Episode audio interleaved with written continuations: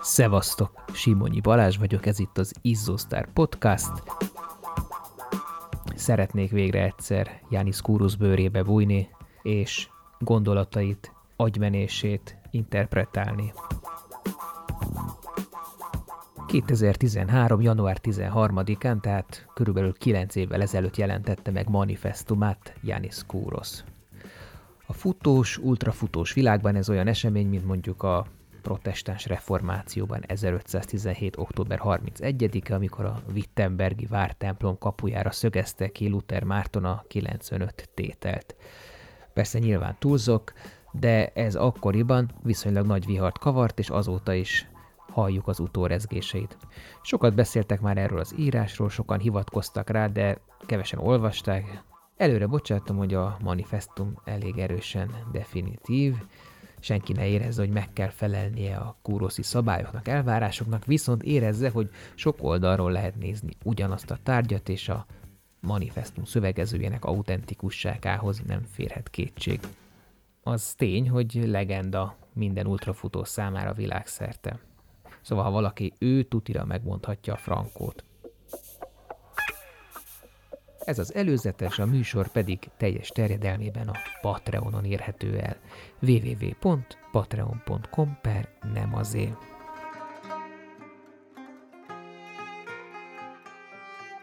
A valódi teljesítmény számít, nem a gyűjtemény. Azok az emberek, akiknek nincs sem nemzetközi, sem országos eredménye, legtöbb esetben még a saját szomszédjuk is jobb futó, mint ők maguk, a könnyebb utat választják, mert nem tudják elfogadni a valóságot, hogy középszerűek, hogy a tömegekhez tartoznak. Ilyen könnyebb út például a futóesemények gyűjtögetése vagy a futópadon történő futás. Érvénytelen teljesítmények.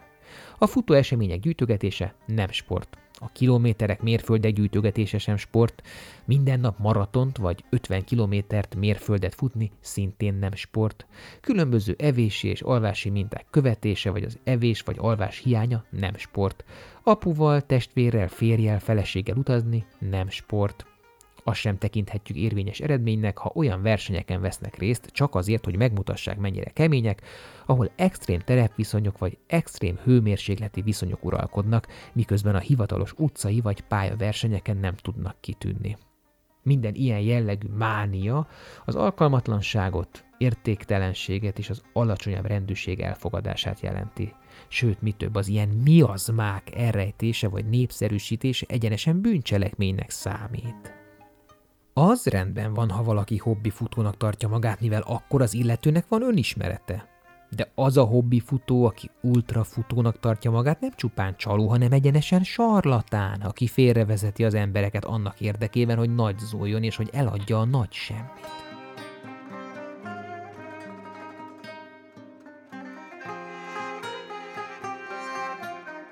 Azt gondolom, mostanra legalább ezt az egyet meg kellene érteniük az embereknek.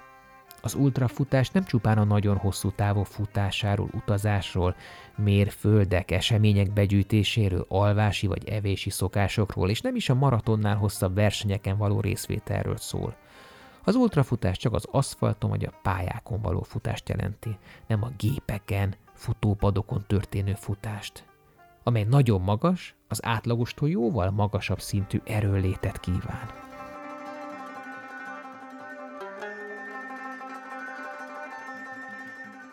Mitől lesz valaki ultrafutó?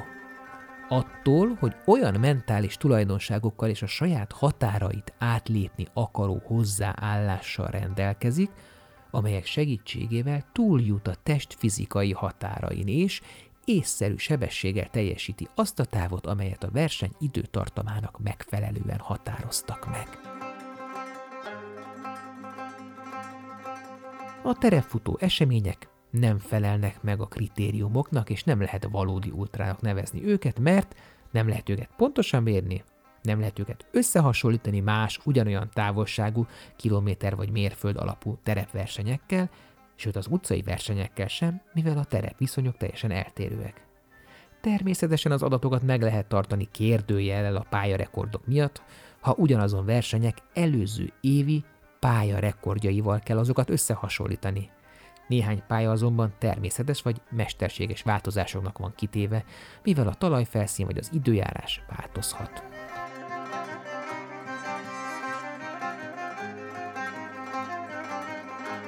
Hobbifutás. Egy másik tevékenység, amely egyértelműen nem felel meg az ultra valódi értelmezésének. Néha még a maratonfutás igazi értelme is a szórakoztató futás. Figyelembe véve, hogy nem versenyszerűen futnak, ez teljesen rendben van, és ezt a mozgást legtöbbször az orvosok ajánlják egészségmegőrzés céljából. Néha azonban ezek a hobbi futók más atléták által motiválva nem követik a fent említett iránymutatásokat, és elkezdenek versenyezni. Ez pedig utat nyit a mentális és fizikai betegségeknek ezzel átesnek a ló túloldalára, és ezután a futás az elme és a test számára is egészségtelen és veszélyes tevékenységgé válik. Hm. Több ezer olyan ember van, akik lehetnének potenciális ultrafutók, de mind a mai napig még nem tudták bebizonyítani, hogy azok. Tehát még bizonyítaniuk kell. A versenyt senki sem a testével teljesíti, hanem az elméjével. A kitart ige nem fizikai tevékenységet jelent, hanem szellemit. A kitartás azt jelenti, elvisel. Türelem nélkül soha nem fogsz túljutni az álló képességet határain.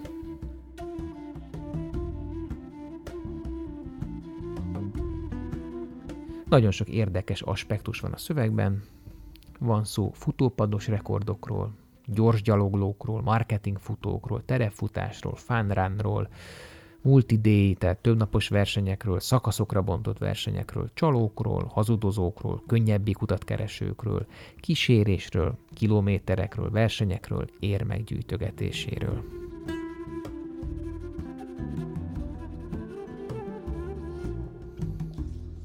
Röviden összefoglalva, kúrosz alaptétele az, hogy csak az az ultrafutó, aki 24 órát vagy azon túl fut folyamatosan.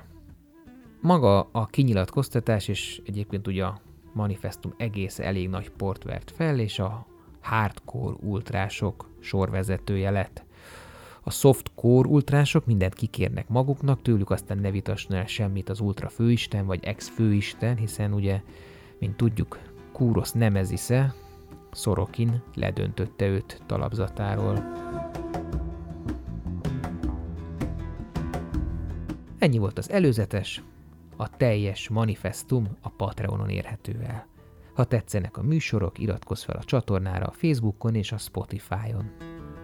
Ha pedig extra tartalmakra vagy kíváncsi, akkor légy mecénás, támogasd a Nem az, aki fut blogot és podcast sorozatait a Patreonon www.patreon.com per nem azért.